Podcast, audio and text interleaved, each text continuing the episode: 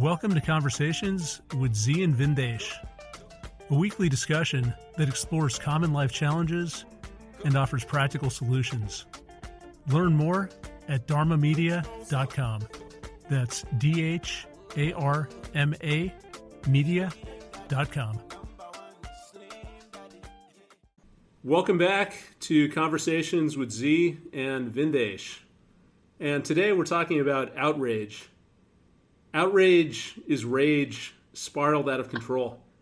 Zi, you had a very interesting analogy when we were talking earlier that rage is like a slow burn. It's like a controlled forest fire. But when the winds shift and you lose control of the rage, it turns into outrage. And it tears you down, it tears down everything in its path. We see a lot of outrage today. We saw it during the coronavirus, during the pandemic. Some people are outraged that they can't step outside. Other people are outraged because people are stepping outside, or they're stepping outside without masks. And oh my God, how dare they? How dare they endanger the lives of other people around them? And then we get past the pandemic, we get to the more recent events the death of George Floyd, and there's outrage about the death of George Floyd. Then there's outrage about the protests about the death. There's outrage about the looting. And instead of people being able to step back, reflect on what's going on, and have intelligent conversations, there's just rage flying back and forth in a way which isn't productive, isn't controlled. So, this is the topic that we're exploring today this idea of outrage. And I want to start, Zi, with why this is such a problem. And the reason I bring that up is oftentimes people equate outrage with righteous indignation, almost with a certain morality. So I see something in society or in the world that is wrong. I see some form of injustice. And therefore, I have a right and a duty to be outraged. And that outrage expresses my sense of injustice and it can catalyze change. So there can be a positive impact from it. And I think that's why today we do see a lot of outrage and we see people who are perfectly comfortable being in that state. And we might even be in a place where if you're not outraged about something, other people around are saying, What's wrong with you? How can you go through life not caring about these serious issues that you're seeing every single day in front of your face? So take us through your perspective where are people getting it wrong? What is really the cost of outrage, and what does that do to our health?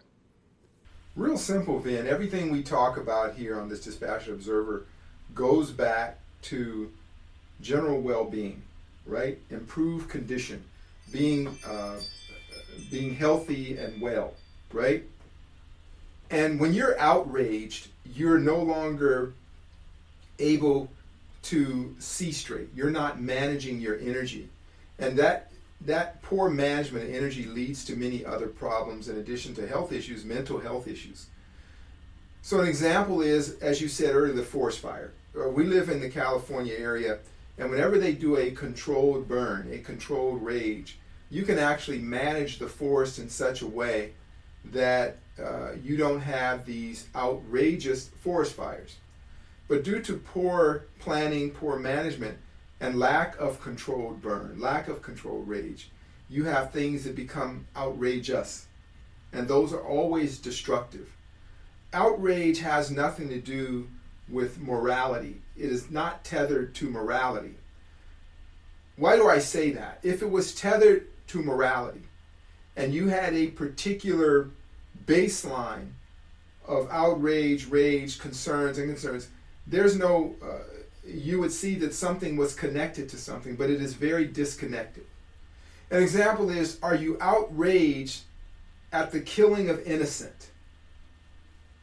And if you check the box, yeah, I'm outraged if you kill the innocent. Okay, then who's innocent? Is it an innocent child?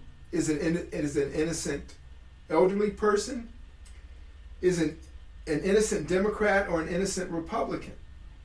You see how there's no more morality anymore because it is only tethered to a cause that you celebrate. So this rage is already there, the burn is already happening. the discontent, the disdain for others, the subtle dislike, that pilot light of rage is always burning. And it gets out of control when you simply have a, a wind blow in that direction and it, it burns everything around it.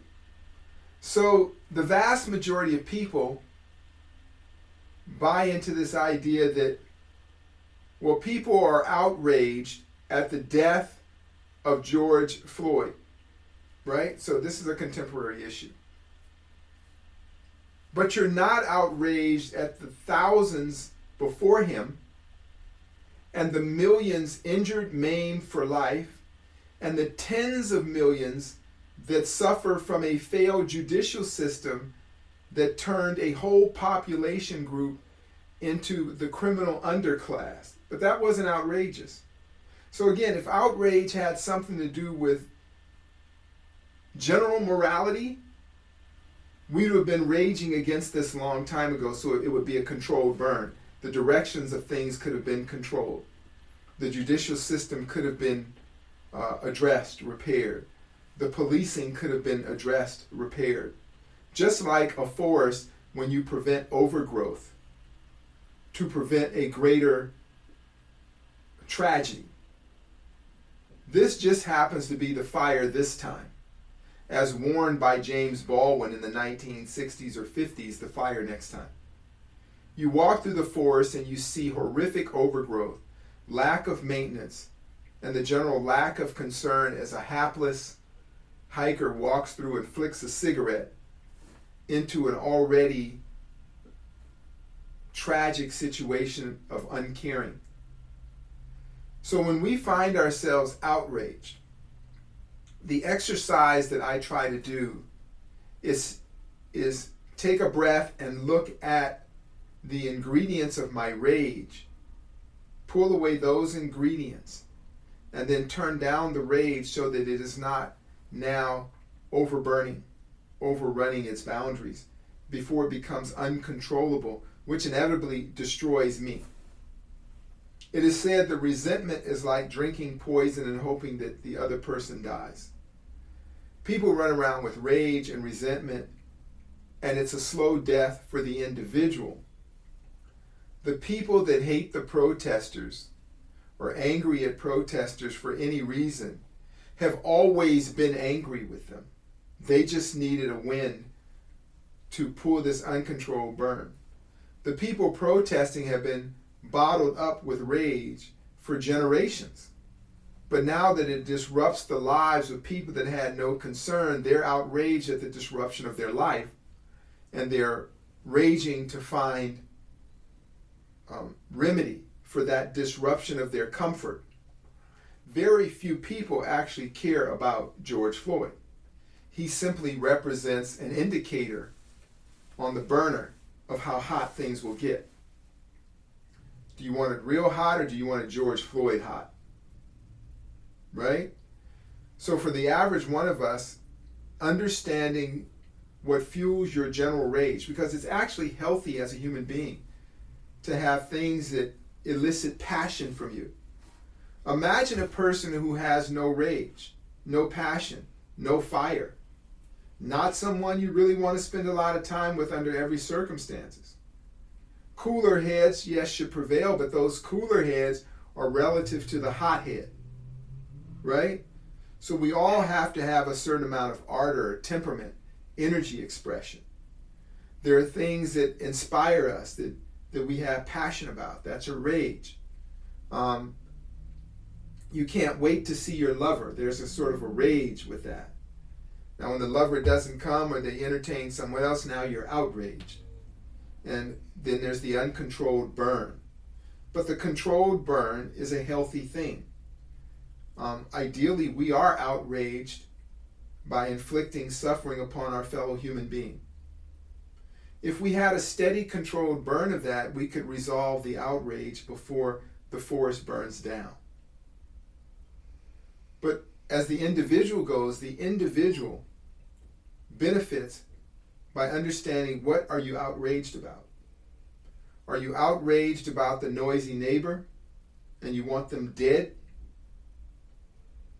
Are you outraged or enraged the fact that you have no friends and you weren't invited to the neighbor's party? Using your intelligence to discern and discriminate against uh, these, these relative rages will help you manage your outrage.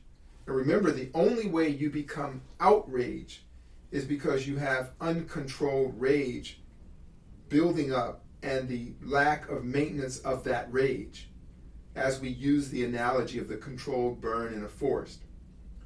I was visiting Europe a few years back, and I was driving through the forest around France, between France and Italy, and so forth. And they have the most beautiful forest, and they have not had a forest fire in decades. In decades. California has major forest fires every year. What's the difference? Is that they have managed burns.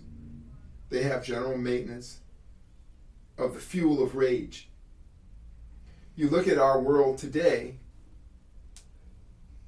the lack of maintenance, the brush built up, the debris built up from not maintaining human rights, has caused an uncontrolled burn then that uncontrolled burn requires extraordinary intervention. For the individual, when you walk around seething and you have rage that first becomes toxic rage, people, family members saying harsh things to one another or treat, mistreating each other, that produces toxic rage, compression of rage. And then that explodes into outrage. The same way with partnerships and relationships of all kind. It is the little overgrowth of brush, the little combustibles that we don't maintain. For the healthy person, it benefits you greatly to have a method in which you attend to things when they're small. Talk to your friends, talk to your loved ones about little things, and get them out of the way if you sit and they fester, they become acid like toxins. That a byproduct of that is the volatile gas of outrage, the burn, the indiscriminate burning, the looting and pillaging of the soul.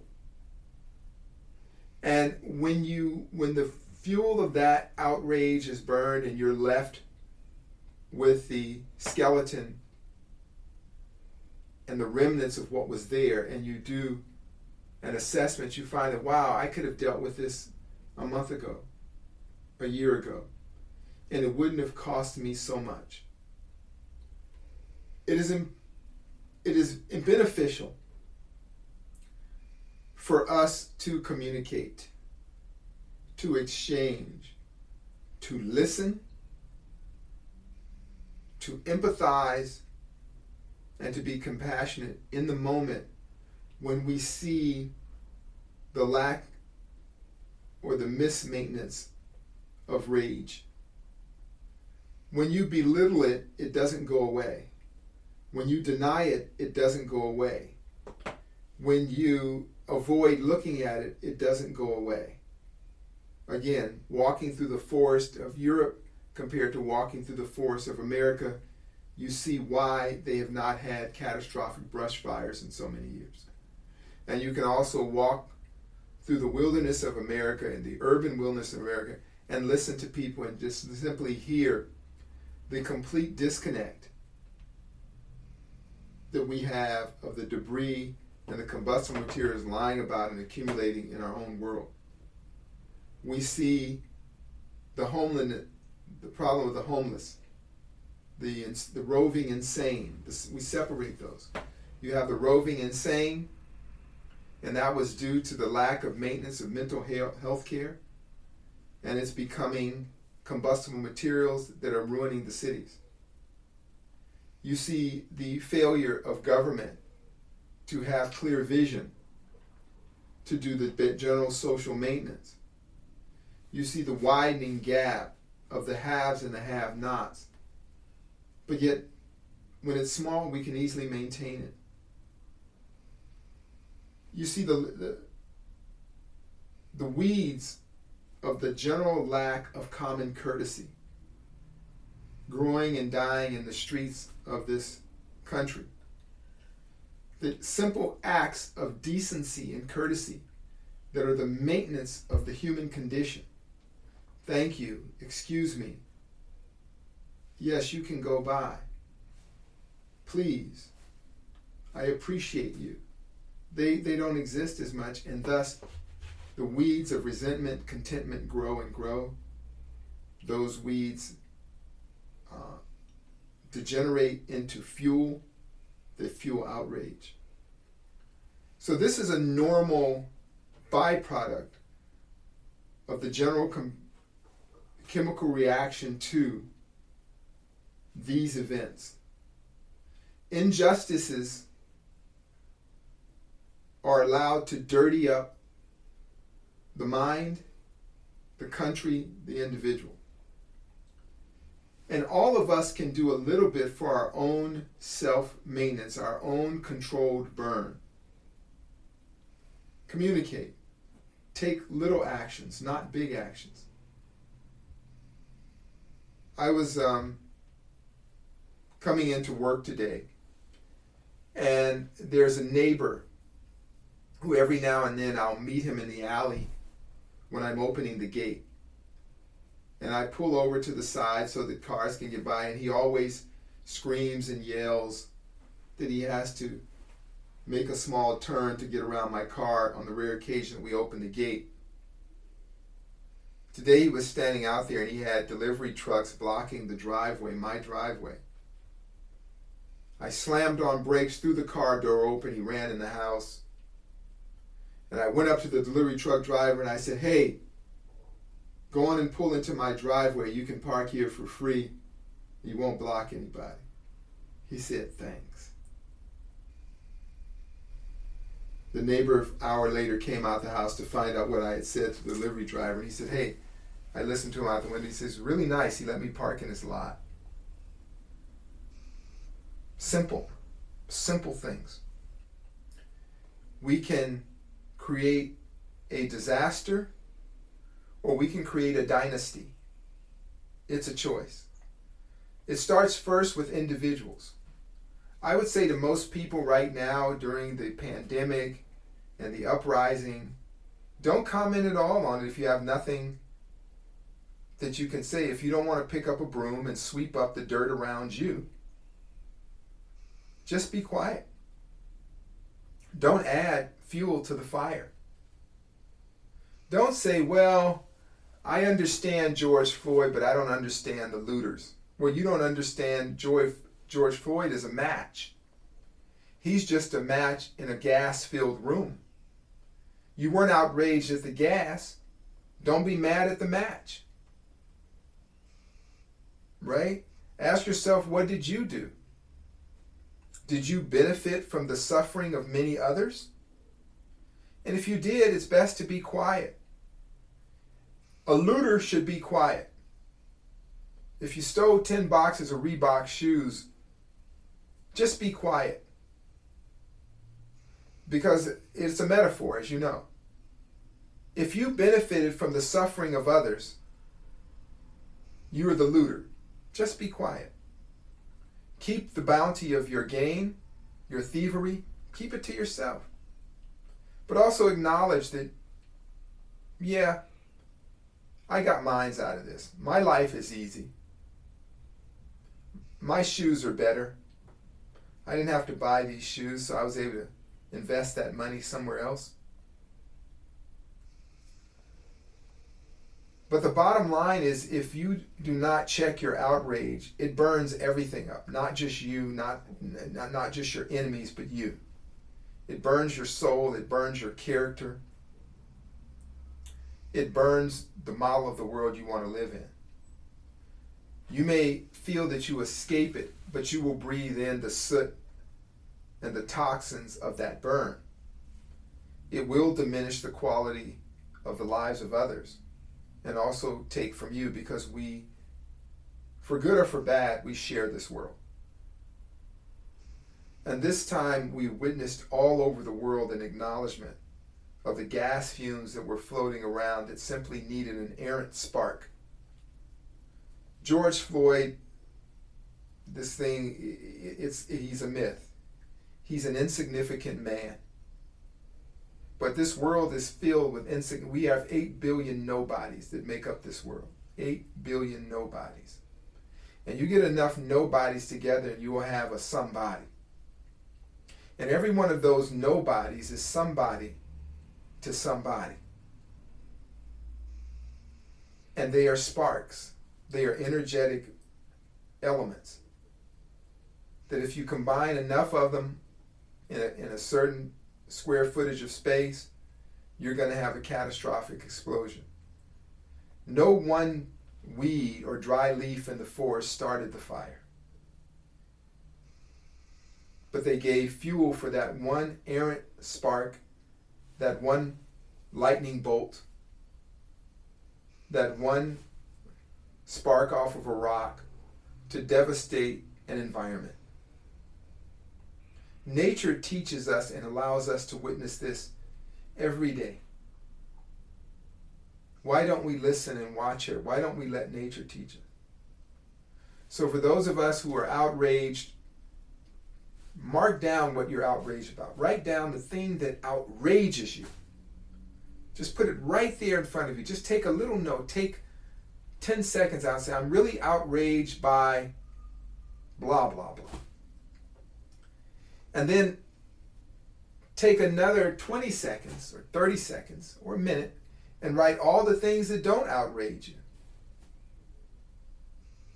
And you'll probably be ashamed of yourself. Yeah, I think that's a funny way to put it, and I think it's extremely accurate. One of the things about outrage is how selective it is, and this is really an important point to understand. It's not about morality. You said that up front, but it's, if anything, about personal inconvenience. And there's so many examples of outrage where you can look at similar situations, which are a lot worse, but they're not front and center. They're not affecting you directly and so you don't care. So maybe one lesson from this is recognize what outrage actually is. It's a response to something that inconveniences you. It's not a statement about morality or about justice. To your point, you can be outraged about George Floyd, but what have you done about the condition of similar people over decades? Do you care about the treatment of people in other parts of this world which might be even worse than what we're seeing in the United States. Or if you think about the pandemic that we've experienced and certain people being outraged that others aren't wearing masks or they're putting their fellow human beings at risk, why weren't you outraged during the past flu season? Maybe the flu is not as bad as coronavirus, but 30 to 50,000 people die every year from the flu we could wash our hands. We could wear masks. There was nothing preventing us from doing that in the past. Why didn't we care about all those people who died in the past? Do those lives mean nothing? And if they do mean something, then what does it say about our outrage today? What are we really upset about? Are we upset because it's front and center? Are we upset because, as you're suggesting, Zi, there's something latent within ourselves that's looking for an issue to attach itself to? Is it more about our own fear that we've been whipped up into a certain frenzy? Now we're worried about ourselves. So the outrage comes from a sense of self preservation. And if we go through this exercise, as you're saying, and write down the things that outrage us and the things that don't, at least it provides some perspective and maybe gives us some some insight into why we feel the outrage. Let's assume that we have that perspective. So let's assume that we're outraged not because we think there's been some travesty of justice, uh, not because certain people have fallen by the wayside in our society. It's really all about us. We're outraged at things that personally inconvenience us, and we can be honest about it. And we don't want to stay inside, so we're outraged about that. We don't want to spend more of our money, and provide that money to the government, so we're outraged about taxes, whatever the situation is. Even if we admit that there is a big component of this which has to do with our own self interest. What is the problem with that? And when I think about this, hearing you talk, we're fine with the underlying conditions, but we're outraged at particular results. So, as you said, we're fine when we live in a society uh, where certain people are repressed, uh, where they live in poverty, where they support a machinery that other people benefit from. And that's fine as long as it benefits those people. But as soon as we have to face the natural consequence of that, because there's a basic imbalance, uh, there's a system set up that's unsustainable. Eventually, it's going to swing back into balance or swing in the other direction. We don't like the result of that. So we're fine with an unsustainable system, but we're not fine when it starts to correct itself and swing in the other direction. It, am I thinking about this the right way? I mean, as part of your point around how we should look at the whole and not particular instances, but we should look at the system that we're creating, uh, the entire picture. If we want to do something, do something about that, as opposed to living under the fantasy that we can pick and choose of the machinery that we've put into place. Looking at the philosophies that, that I adhere to and that I'm fond of, I've talked before how in the Vedas they describe the twilight of the Kali Yuga, or omens of the Kali Yuga as we move into another era of humanity. And according to these writings, we live in one of the low points of humanity. It said half the people will be amongst the walking dead. Even though they will be walking, they're alive, they're basically soulless. And what we would call in modern times sociopaths and psychopaths. And there will be a small percentage of people that are full human, and humans flourish on nurturing, sustained nurturing. There was an article today in the paper about why it's so important when a person is grieving to have physical touch. So, a medical article. Why physical touch during the time of grieving is so beneficial to human health. In addition to infant development, right? Simply to touch a baby, to hold a baby. So that's a human being that has a mechanism of exchange, energetic exchange, not unlike the fungal tubes of a plant that exchange the commerce and energy and needs of another plant to one another. Right? Plants have fungal tubes that go underground and they communicate with other plants in different regions of their area saying, What do I need? What do I don't need? What will benefit me? What won't benefit me? Human beings, by the very act of being human, improve their own life condition. But if it is said by the scriptures that half of us are in a zombie like state, that's the way you explain where we're at right now. As you're talking, do you realize that you could do a simple survey of an individual? Are you a zombie or a sociopath? Here's the test. Write down the things that outrage you and the things that don't outrage you. And when you sit back and you view the disconnect, you can tell right then if you're the walking dead. You're outraged at people looting, but you're not outraged at the circumstances that exploded into that where people no longer care about life and death because their lives have been so drained. You don't like this group, but you love the other group because of. You don't like the speaking of atrocities, but you accept the atrocity. You don't mind the suffering of this guy, but you really mind the suffering of that girl. You're already passing the psychopath, sociopath test. You're amongst the walking dead, and that's not healthy. So I would say, for selfish reasons, reject your own vampirism, your own zombieism. Join the human family so that you can flourish and evolve. Open your heart up according to medical data touch, compassion, caring, intimacy. They improve your health. So if you're even a vampire or a zombie with a, a, just a bit of intelligence, it benefits you to care. So you don't even have to do it for magnanimous reasons. You can do it for completely selfish reasons. Just join the human family. Just to improve your health and add to your own longevity. Become human again. Like some vampire movie, right? De zombify yourself. Yeah, I think we should patent that slogan. Yeah. We could sell Yeah. some t shirts with de zombification. Yeah, it is a de-zombification. Join the small family of the remaining humans on Earth and flourish because everything alive wants to live, everything dead wants things to die. Dead tamasic rep- offers no energy. Life gives unto life, death gives to death. Do you want to live or do you want to die? You want to flourish or you want to decline? These are simple things, so do your outrage list.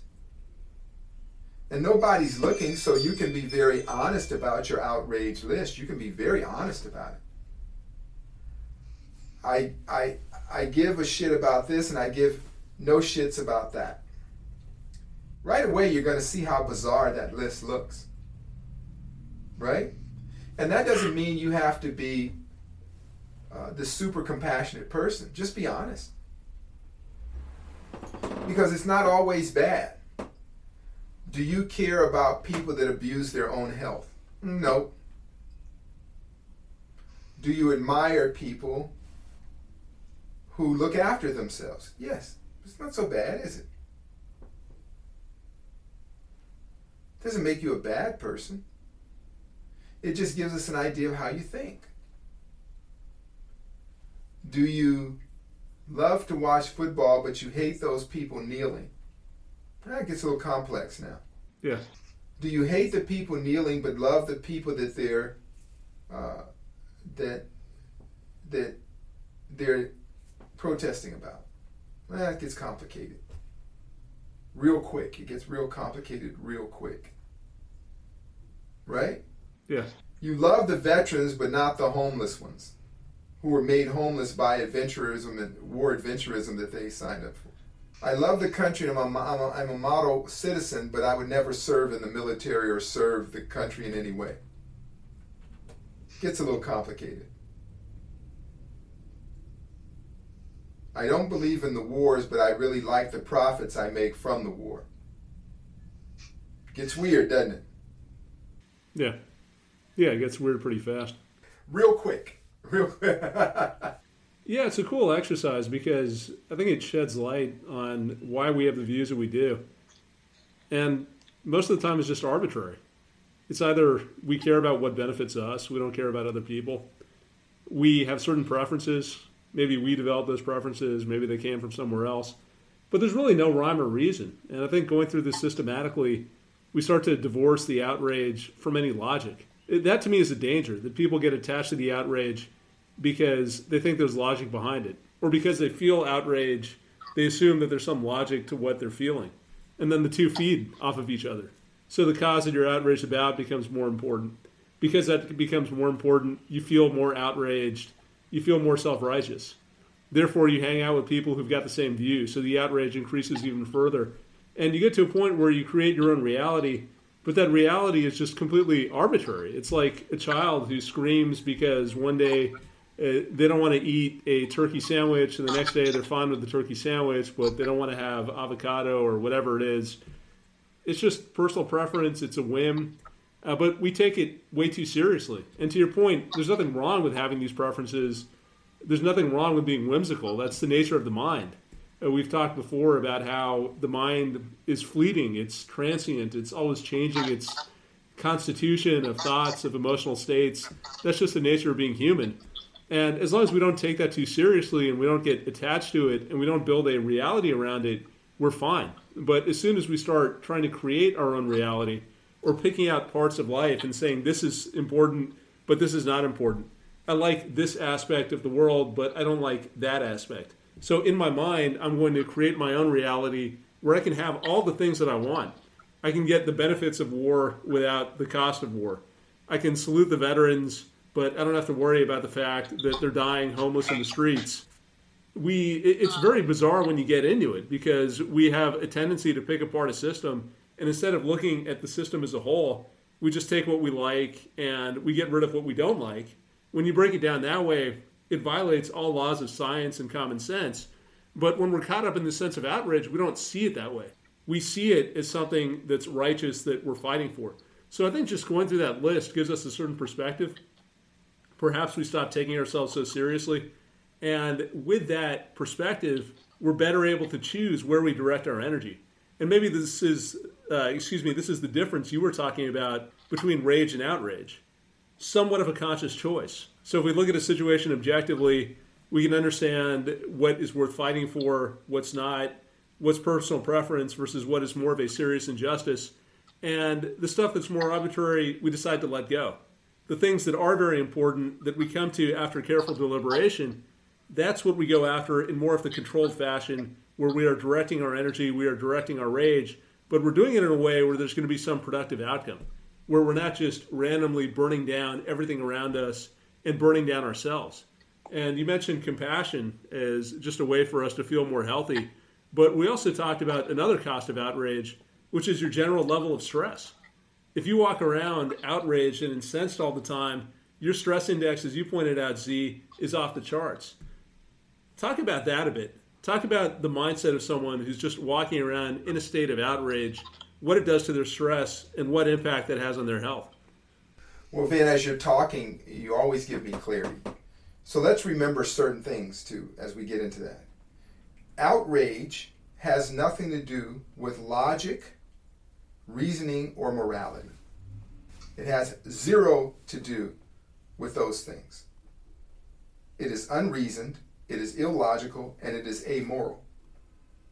Once you do your list, you'll see that. And for the person who's walking around borderline like that, just mad all the time, remember, outrage is the uncontrolled burn, rage is the burn. You can not like traffic, but you're outraged when you jump out the car and you're involved in road rage. That's outraged. That's when they're outraged. And you no longer are thinking straight. Uh, you're venting. The fire's just burning. It is not healthy for a number of reasons. It costs a lot to do road rage. You could end up in a traffic event or losing your life or your license or going to jail. You can lose your standing community. People on the internet are all outraged, and every day you hear one another person, you know, going off ranting nigger, nigger, nigger on Twitter, and then losing their job. Every day you see, oh, this famous person just lost their job because they went on nigger rant on, on on Twitter. Yeah, you don't even have to say that. You can say things that are much more mild. The CrossFit CEO just lost his job for some comments he made on Twitter, which on the surface didn't even seem that offensive. He started the company. He was kicked out of his own company. The bar of offense is so low.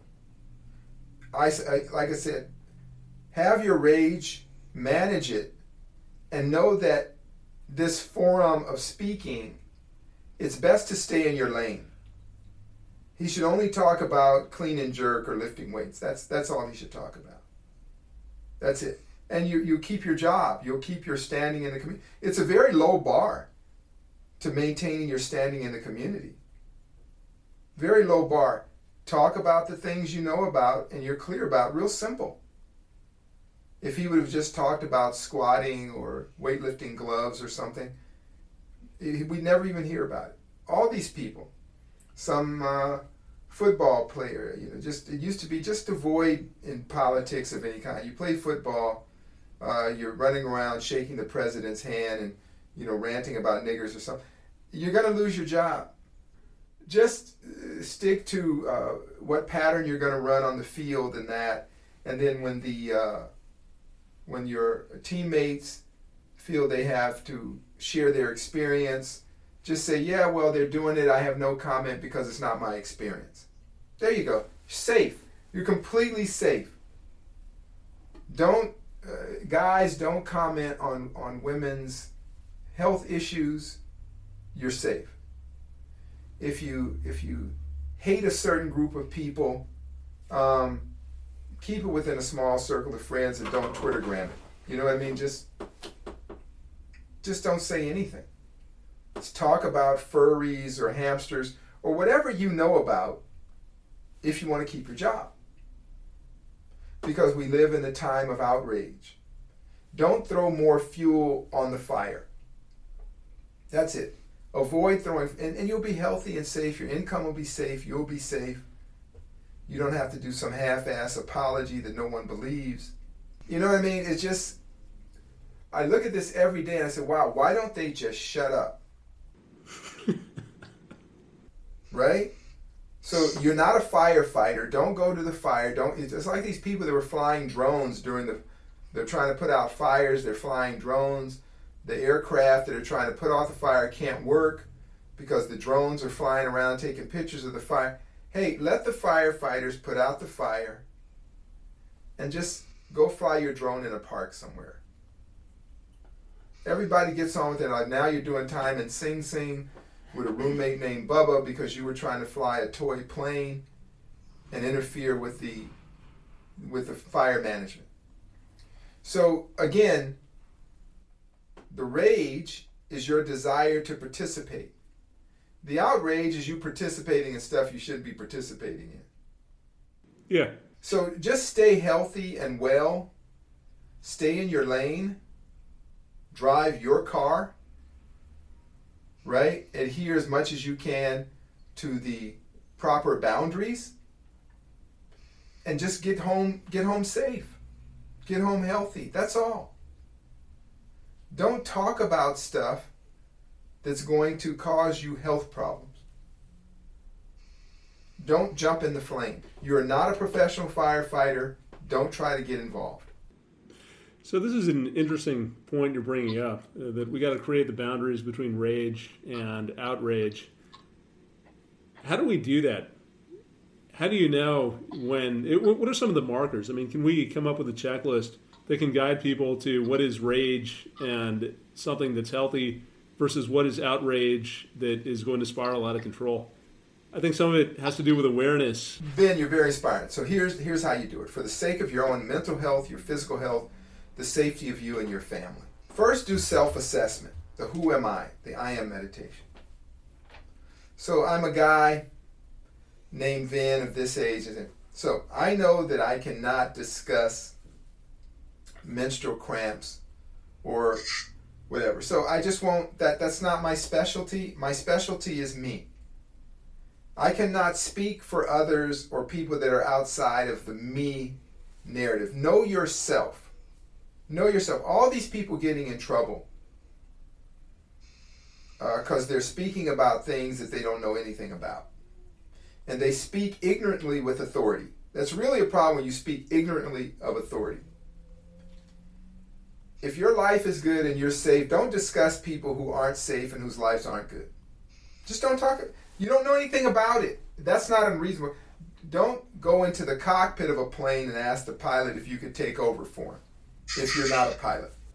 Don't hang over your mechanic's shoulder and have him explain to you um, the mass air flow sensor in your car and suggest ways that he could repair it. All it's going to do, he's going to charge you more. If that's not something you know anything about, just wait for the car to be done. Just wait. Wait in the waiting room, have some cheesy poos, and wait for your car.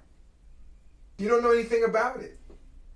If you do want to do it, educate yourself on the topic, educate yourself on the subject. Now, at least you have the right words to even ask. So, if you go through your real quick list and understand who you are and what is your knowledge base, stick to that. That's it. The most intelligent thing you could say is, I have no comment. And to the best of my knowledge, you could say that. That's a disclaimer. To the best of my knowledge. That leaves room because you don't know everything. So if they walk up to you and say, hey, what do you think about the looting? Hey, to the best of my knowledge, I think the people were upset and I'm going to go home. How about that? Yeah, so I think that's a good way to protect yourself. But what happens if emotionally you still feel outraged. Or you take another example, let's say you're a woman and you listen to the comments that Trump makes about women, and every time you see this guy on TV, you think about that and you're just feeling outraged that he's the president, but at the same time, you can't do anything about it because your vote isn't going to change anything. Uh, but it just really bugs you, it gets under your skin, it causes anxiety. Yeah, I, the, the solution is simple. Don't watch it. Why is it bothering you? With all, again, the list of outrage, why does that outrage you? Does it outrage you that this uh, probably a very unattractive, wealthy man has married an Eastern European prostitute? Is, is, that, is that what you're outraged about? Well, don't blame sex workers. I mean, don't. Uh, why would you be mad at? Are you mad at all sex workers? I mean, they need to eat too, right? They they need food too. It's just a job. The poor woman is doing her job, and her job is to entertain her client. Do you have no empathy for the poor woman? Right? So you can always reconsider the things you're outraged about reduce it to rage, and then you can manage rage. You cannot manage outrage. I look at this poor woman and I say, wow, she's really got to shake that moneymaker, boy. And she has to go through a lot. I don't know what her background is that she would prostitute herself out like that. And, and, and prostitution is legal in many states and many countries. So it's a career path for men, for many. Okay? So that's the way I look at it. And then if I was that guy, probably didn't have a lot of dating options outside of being wealthy. You know? So you can almost have a sense of empathy and compassion to say, hey, this guy's come a long way considering the odds against him. Then all of a sudden I'm not outraged, I actually have sympathy. So you can play with your outrage, bring it down to rage, and then you can convert your rage to all sorts of energy. But you must identify it. You must identify the combustible elements of your rage. Deconstruct them until they're they're inf- they're not flammable anymore, not volatile anymore. I look at it in my life. I have seen many traumatic acts of racial hatred. What gets me through that is I, at a certain point in my life, I no longer took it personal because I, I realized that the people don't hate me. The racist doesn't hate me. They just see no connection to my them their humanity in mine. So I think about if I put myself in the seat of a racist or a person who's bought into the false the mal narratives that built racism. I hate spiders. I don't know their name. I don't know what they do, but I'm going to kill every spider that gets near me because once a spider bit me and I had all kind of problems and they're just creepy little creatures. As I say to my my my wife, something I learned from my mom is that anything in this house that doesn't pay rent is getting raided. I'm going to spray raid on it. Okay, if it does not serve my home, so that's how it works, and that's how people see people of color. People of color typically have bought into some part of the narrative, and they just don't want to be the object of disdain so they're always pushing another person of color in front of them to let the bus run over them so it won't be them that is the roach under the foot. So they've supported the narrative in their own way, but it's not personal. It's nothing personal, no long more than a an exterminator's killing insects.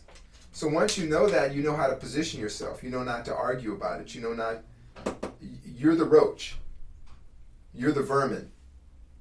So there's no argument you can make that will change that. All you can do is change yourself. Mm-hmm. Let's get back to this difference between rage and outrage. We talked about the I am meditation, staying in your lane. Uh, we also talked about how we should have a perspective, maybe some empathy, and if we understand the situation better, with that awareness, some of the outrage disappears. We may still feel passionately about something, but it's not this uncontrolled hatred or uncontrolled burning because we have a certain amount of perspective. But what does that border look like between the rage and outrage? I mean, let's say that we feel legitimately passionate about something, we feel enough passion to take some action. So we feel that rage. Is there a risk that that turns into outrage? And, and how do we create the boundaries or maintain an awareness uh, so that we don't move from a state of rage to a state that's uncontrolled? Think about this rage is energy, like passion the alarm clock goes off in the morning, you realize you're late for work. You say, damn it, I'm going to be late. That rage can motivate you, inspire you to get up and get moving, uh, pull you from your slumber so you could get to work on time or whatever it is. you want to always identify that just in that moment, right in that moment. Yeah, it, this gets me fired up. Things that get you fired up. So know what's not fire, what's fire. The outrage are things that burn you up. It's one thing to be fired up, but you don't want to be up. You want the car engine warm, but you don't want it overheating. Overheating, you won't make it to your destination. Warm engine runs efficient. That managed rage, that rage that creates that sustainable energy. Oh, I got to go to the gym tonight. I it really fires me up when I don't get to the gym or it fires me up when I feel like I'm out of shape. That's great. Outrage is when you're just obsessing on the gym and now you have all sorts of body dysmorphic disorders and you're working out and grinding your bones and vomiting your food. That's outrage. You don't want to go there. So, again, I said earlier, there's a checklist you can make just as an exercise, a mental exercise. Write down things that enrage you and things that don't enrage you. Real simple. And once you identify that feature in yourself, you can then begin to manage it. You will also have to, again, do an exercise of the I am meditation where you arrest the ego because most of you will be ashamed of yourself when you do that list. So you have to let go of shame, right? Right. There you go. Real simple. All right, good. Good. I like the simplicity. So just focus on the internal gauge and that sense of whether you're fired up and the emotion is doing something productive or it's just burning you down. And I think the one example that I've seen is divorce cases where people are enraged or outraged at how their partner treated them. And it's similar to what you said up front that this is built up over years, they never took action, and finally it explodes and it destroys the entire family. It destroys the people who are getting divorced, it destroys their assets. These things drag on for years. It destroys the children. It just leads to a very acrimonious situation, which is avoidable if we're able to step back from that emotion and ask whether it's serving any useful purpose and ask how, how did we get to this point? Were there things that we could have done along the way uh, to avoid this outcome? And for those who observe it, you can learn. I mean, there's been so many cases, Van, like that. You know, you use divorce as an example. And then people get fought, they get caught up in these just horrific scorched earth divorce battles. When if you would deconstruct it like you do a, a plane crash, right? You just deconstruct the thing. And now these people are fighting over alimony, which is basically the wear and tear on the woman's body, right? Her her value to another man. That's what alimony is based on. Will another man rent me after you've used me? That's alimony. So, what if long before that there was a clear conversation with couples on what is it that you want from me and what is it worth to you? Either your time, your dollars and cents. Each person. Could you imagine that? That's that. That's that. Um, that that that forbidden zone. That when you're in, that everyone long before divorce, or if you never get divorced, could you imagine the outrage that would be prevented if a couple early on in their relationship wrote down or listed and said to one another, What is it that you want from me? And what do I want for you in exchange for? So if we ever get to that point of the wear and tear conversation known as alimony, we're very clear. It's like I'm going to rent a car or lease a car, and they allow me X amount of miles on that car. Why? Because the end of that time, the devaluation, I want to make a profit on the devaluation. Is that right? Yeah, yeah, that's right. What if we had that conversation? Then you wouldn't have outrage at the end. Oh, I gave my best years to this clown. Or she was so wonderful in the beginning, then she broke down. What if you had that conversation? Imagine how low but also what a weight off your shoulders and back because a lot of people are thinking about it all the time in the background, right? What if my husband dies? Who they have commercials late at night. What if your husband died? What would you do? Get this insurance or that insurance. You've seen those commercials late at night? What if your husband died? I don't care if he died. I care about the money. What if you just had that conversation? But it requires a certain amount of courage. It requires a certain amount of sincerity. It requires a certain amount of emotional and spiritual integrity to speak plain and clear, to follow the Dharma. Yeah. Yeah, what's funny, it sounds it sounds so ridiculous, but as you're talking, I'm thinking about the examples of divorce that I've seen. It's exactly what you're talking about. There's bitterness because that was never recognized. That part of the agreement. You could do severance packages at work. The hell's a severance package? It's a mitigating liability package, is what it should be called. Is that right? Right? You're fired, the job is over, go. Yeah. Yeah, but you're right. It's part of the agreement that you go, you work in a factory or a company. The job might not be that interesting. They might not pay you as much as you make on your own, but you have some sense of security. Part of that is a severance package. Part of that might be a pension. It could be something else. And they sold you the illusion of security. It's the cost of the dream, right? It's it, it, it's the cost of the dream. I had a dream that I would be here for 30 years. My dream is no longer, the dream is now deferred. How much is that deferment worth? That dream deferred. That's a severance package. Alimony is the wear and tear on the woman's body for dealing with you. So when we're outraged and we're letting that, remember the rage is there because in the back of our mind we're watching the lack of maintenance build up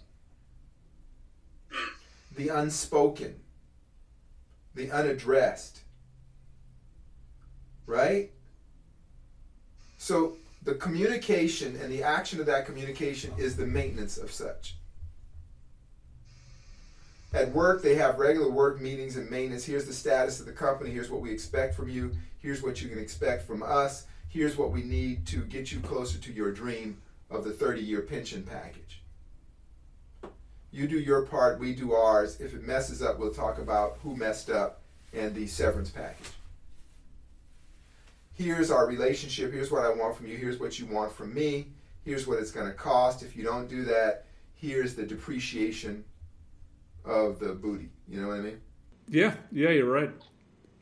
So let's bring this back to the rage and outrage, and maybe this is a good place to wrap. Uh, we've gotten a little off topic, but I like the examples. I think even though they might sound insane if we reflect on them, they're actually pretty spot on. So let's be really clear on the difference between rage and outrage. As we put it at the beginning, rage is passion, it's a slow burn, it's something that we can control, it's something that leads to productive action. Outrage is the uncontrolled fire that spirals out of control. And the cost of that is it burns us down, it burns down people around us. It requires a tremendous amount of energy. And I think the biggest benefit of being able to distinguish between the two is you can get rid of such a weight on your shoulders. Who wants to walk around all the time in a state of rage, in a state of stress, in a state of resentment? Carrying that load around is something that's so draining. And I've seen that.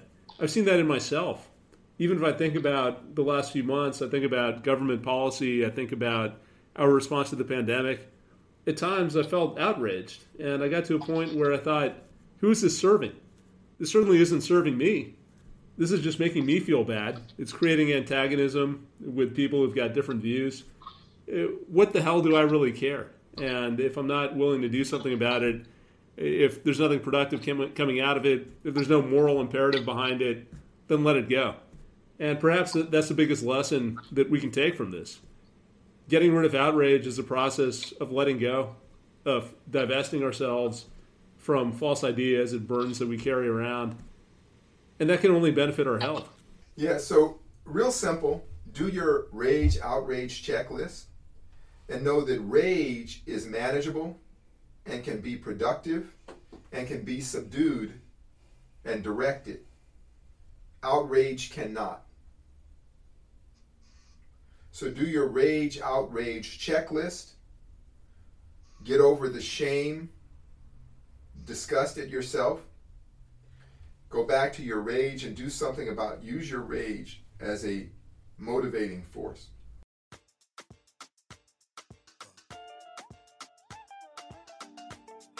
If you enjoyed the show, please consider leaving a review on Podbean, iTunes, or your favorite podcasting app. Every five star review allows us to share more unique and insightful content. Learn more at thedispassionateobserver.com. Thanks for listening, and please tune in again next week.